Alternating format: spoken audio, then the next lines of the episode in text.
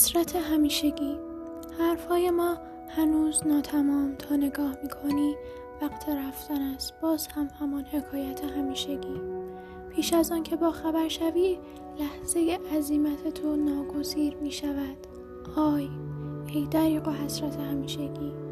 ناگهان چقدر زود دیر می شود قیصر امین پور.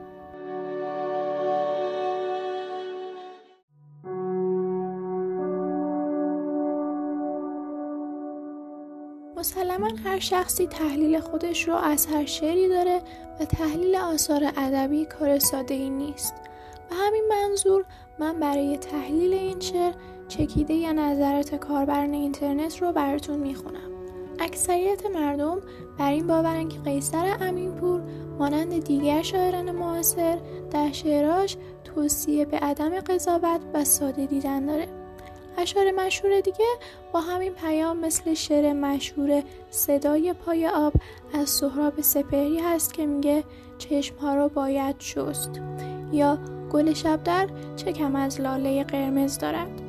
این شاعران تفاوتها و تناقضها رو حاصل اختلاف بینش هر کسی می‌دونن.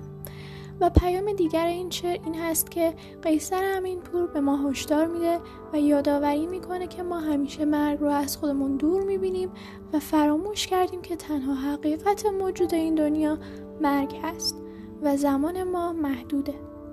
در نتیجه باید زندگی و فرصتهای اون رو قنیمت بشمریم و اهداف نیکی داشته باشیم. چرا که ممکنه ناگهان به خودمون بیایم و ببینیم خیلی زود دیر شده.